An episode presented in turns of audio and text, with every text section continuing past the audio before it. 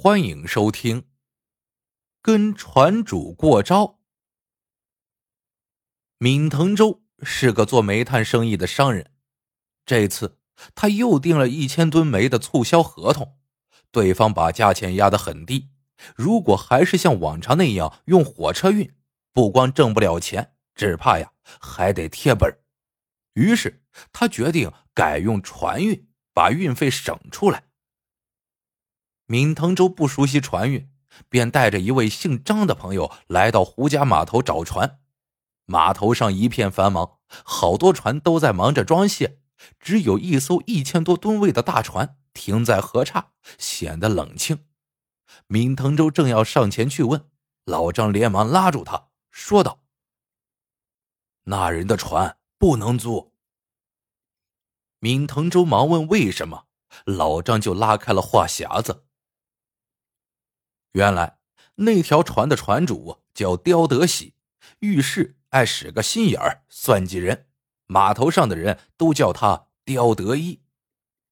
用他的船走货，这十有八九要亏吨数，可是又查不出他动的什么手脚，因为货主怎样封的仓，怎么打的欠，交付的时候都维持着原样，让货主无话可说。去年。老张用刁德喜的船走了一千吨的货，足额足吨上的船，可交到货主手里时，硬是给亏了五十吨。说起来，老张跟刁德喜还是远亲，刁德喜得管老张叫表舅，却照样少吨数，还让老张啊说不出二话。闵腾洲问老张：“你怎么没安排个押船的呢？”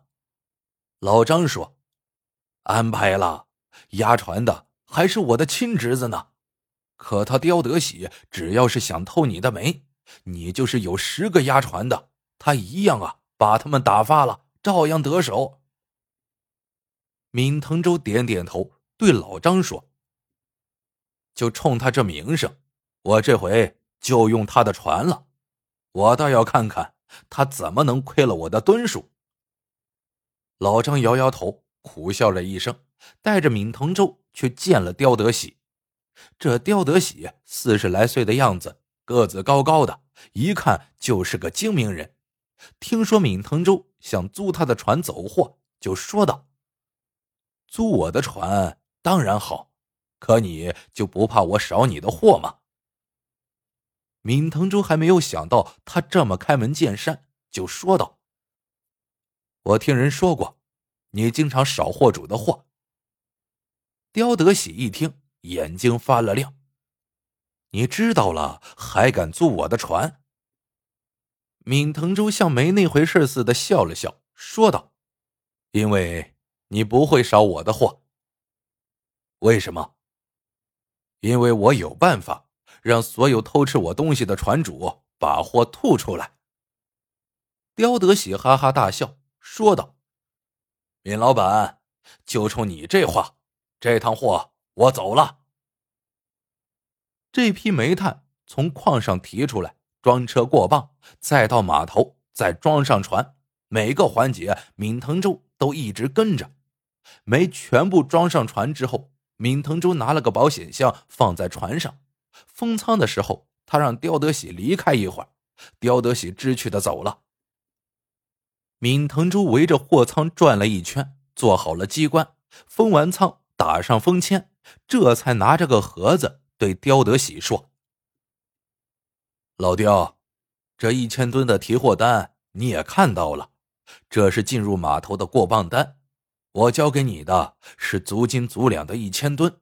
到了南边交完货，如果交货单上也是一千吨，那就说明我的货没有亏吨数。”刁德喜说：“你亲自封的仓，打的签。”只要你的风没动，签没破，你说亏吨数，我不承认。闵腾洲一笑，指了指手中的盒子，把盒子放进了保险柜里，说道：“到底亏没亏吨数，到时候这盒子里的东西说了算。”刁德喜说：“好，只要你有证据，你亏多少，我赔多少。”接着。刁德喜问：“怎么押船的还没上来？”闵腾洲大手一挥，说道：“我不用押船的，就把这一千吨的货交给你老刁，我倒要看看你怎么给我亏吨数。”当天下午，船就开了，到晚上下起了雨，断断续续下了好几天。这中间，闵腾洲只打了一个电话，问刁德喜情况怎么样。刁德喜说一路正常。半个月后，船。到达了目的地，闵腾洲已经在码头等着了。刁德喜带着闵腾洲上船，指着船舱完好无损的封签，说道：“封签好好的，吨数不会少。”闵腾洲围着开了封签的船舱走了一圈，回头就对刁德喜说：“这船货肯定亏了吨数。”刁德喜连连摇头：“封签好好的。”怎么会亏吨数？闵腾洲晃了晃手中的盒子，说道：“他告诉我的。”接着，闵腾洲围着舱里的煤堆，给刁德喜指出是在哪几个地方少了，说的刁德喜眼睛都直了。你怎么知道的这么详细？这盒子到底装的什么宝贝？闵腾洲指了指煤堆上长着的一种小植物，问道。你认识这个吗？刁德喜说：“这谁不认识？小油菜苗嘛。”闵腾洲一听就笑了，给刁德喜打开手里的盒子。刁德喜一看，原来里面装的全是油菜籽，这下就全明白了。原来在封仓的时候，闵腾洲把这些油菜籽偷偷的撒在煤堆表面上。船从胡家码头到终点站。走了半个多月，这半个多月里，油菜籽在煤堆上发了芽，长成了油菜苗。有没有偷煤？看看油菜苗长得齐不齐，就知道了。这么一来，刁德喜没话说了，乖乖的给闵腾洲补了亏吨数的钱。没过多久，闵腾洲又在宁波订了份煤合同，忙给刁德喜打电话。刁德喜的船。正好回到胡家码头，一听闵腾洲要用，一连声的说行。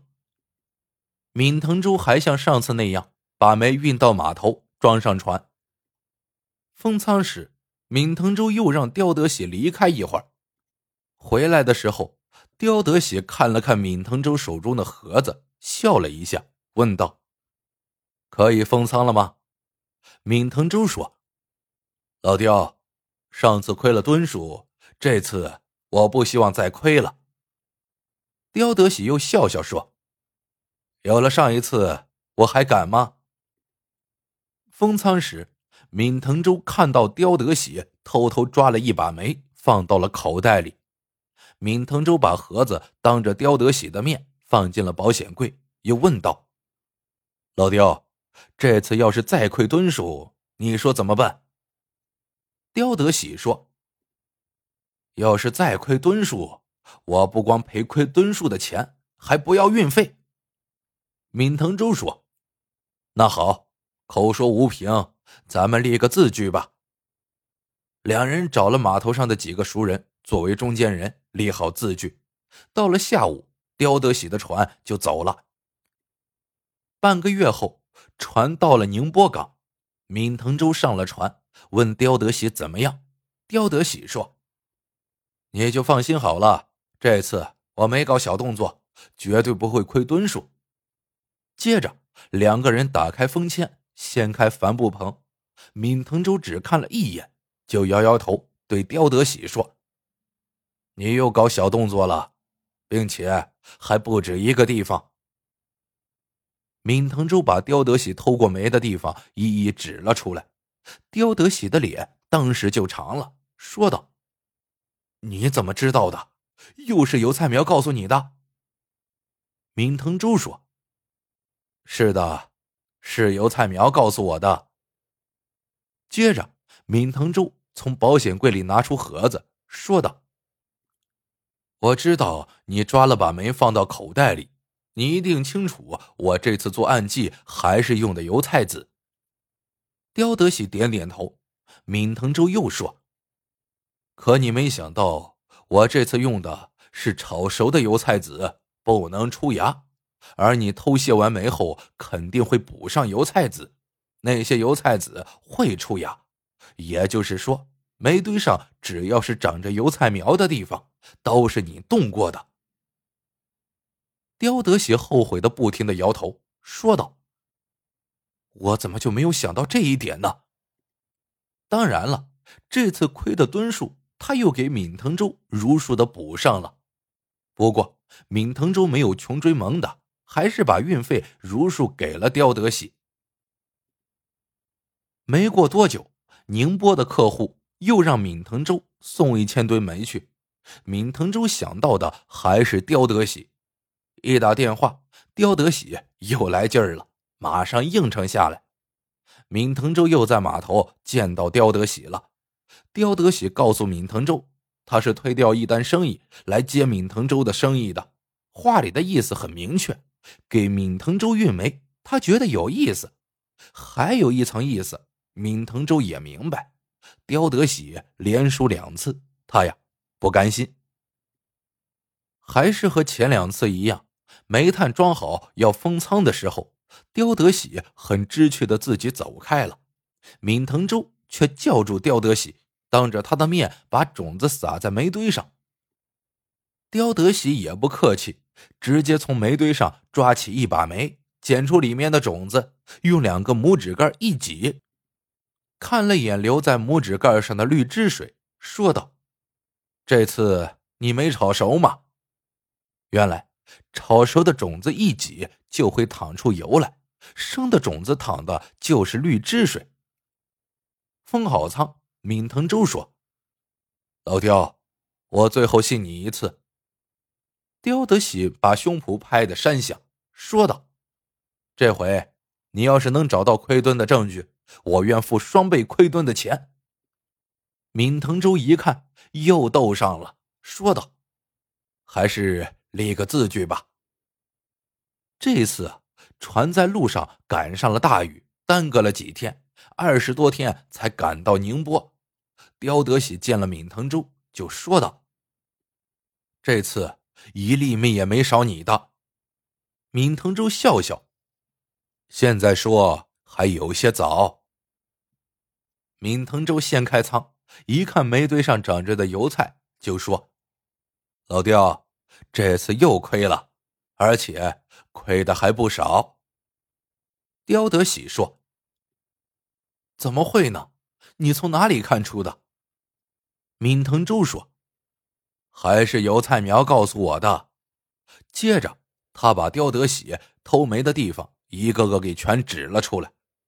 刁德喜纳闷了：“不对呀，我动过煤的地方都撒上了油菜籽呀。”闵腾洲说：“这次我撒在煤堆上的不光是油菜籽，还有一半是小白菜籽。”闵腾洲告诉刁德喜：“白菜籽和油菜籽看上去差不多，没种过菜的人根本分辨不出来。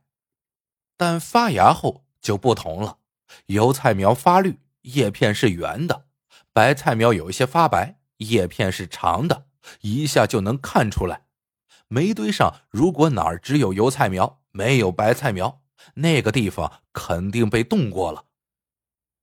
刁德喜懊恼的一拍头，长叹一声，说道：“怪不得人们说南京到北京买的没有卖的精。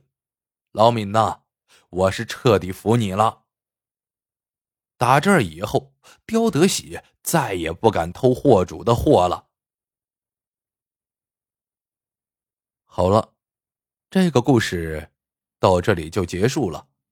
喜欢的朋友们记得点赞、评论、收藏，感谢您的收听，我们下个故事见。